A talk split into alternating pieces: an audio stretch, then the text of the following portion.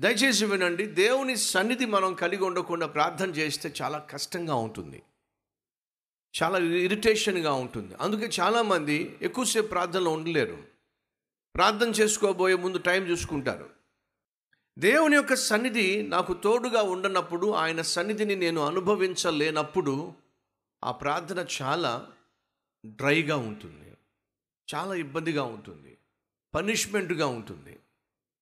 మన మనస్సంతా కూడా ఈ లోక సంబంధమైనటువంటి ఆశలతోనో కోరికలతోనో లేదా ఒత్తిడితోనో లేదా లోపముతోనో పాపముతోనో మన మనస్సు మన శరీరం నిండిపోయినప్పుడు మోకరించి ప్రార్థన చేసే ప్రయత్నం చేయండి.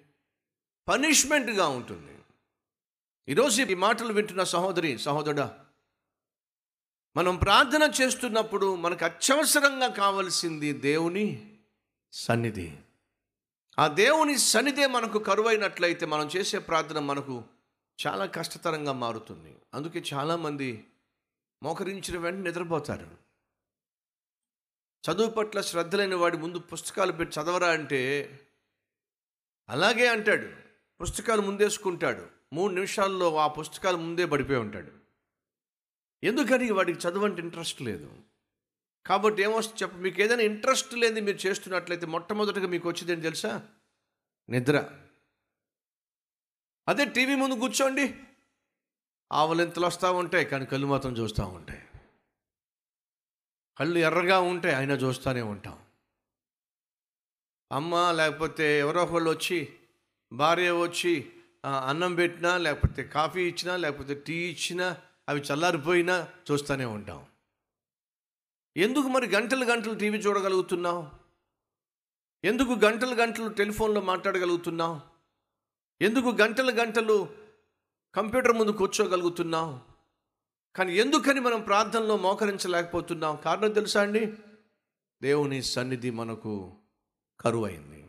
సొలోమోన్ అంటున్నాడు ప్రార్థన చేసిన తర్వాత ఇంత ప్రార్థన చేశాను కానీ ఆ ప్రార్థనలో ఉన్న ప్రాముఖ్యమైన అంశాలు ఏమిటంటే మనందరికీ దేవుని సన్నిధి కావాలి. ఆయన మనల్ని విడిచిపెట్టకుండా ఆయన మనకు తోడుగా ఉండాలి. ఆయన మనతో ఉండాలి. దేవుని సన్నిధి కొరకు సొలోమోను ఆశించాడు.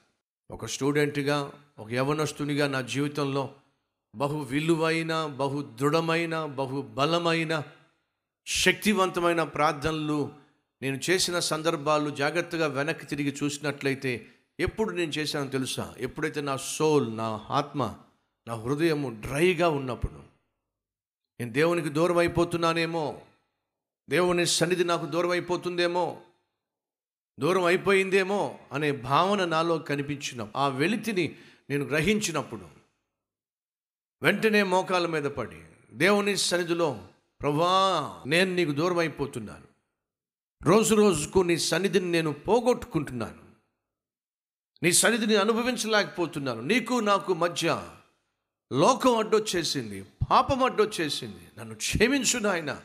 నన్ను మన్నించు ప్రభువా అని కన్నీటితో ప్రభు పాదాల సన్నిధిలో పశ్చాత్తాపడినప్పుడు ఆ పశ్చాత్తాపడిన తరువాత అనుభవించినటువంటి మధురమైన క్షణాలు అనుభవించినటువంటి దేవుని సన్నిధి చేసినటువంటి అద్భుతమైన ప్రార్థనలు నా జీవితంలో బహుశక్తివంతమైన ప్రార్థనలుగా మిగిలిపోయినాయి. అంటే అర్థం తెలుసా అండి? ఒకవేళ ఈరోజు మీలో ఎవరైనా మీ ఆధ్యాత్మిక జీవితంలో ప్రార్థనా జీవితంలో ఎండినటువంటి స్థితిలో ఉన్నట్లయితే ఆ dryness feel అవుతున్నట్లయితే that's a right time to kneel down and repent. అదే సరైన సమయం మోకాల మీద పడి పశ్చాత్తాపంతో ప్రభు పాదాలు కడగడానికి. ఫ్రెండ్స్ ఈరోజు మన ఆధ్యాత్మిక జీవితంలో ప్రార్థన డ్రైగా ఉందా?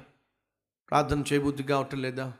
అయితే అదే రైట్ టైం మోకరించడానికి ఈ విషయాన్ని మర్చిపోకండి.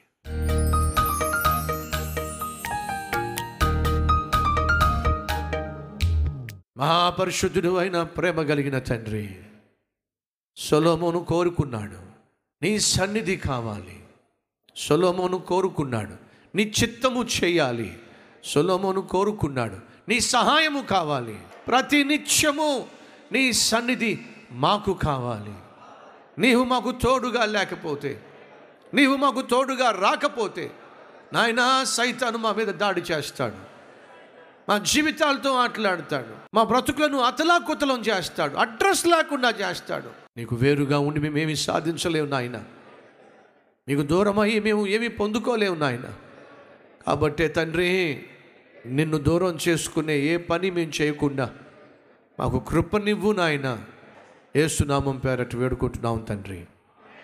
ఆమెన్.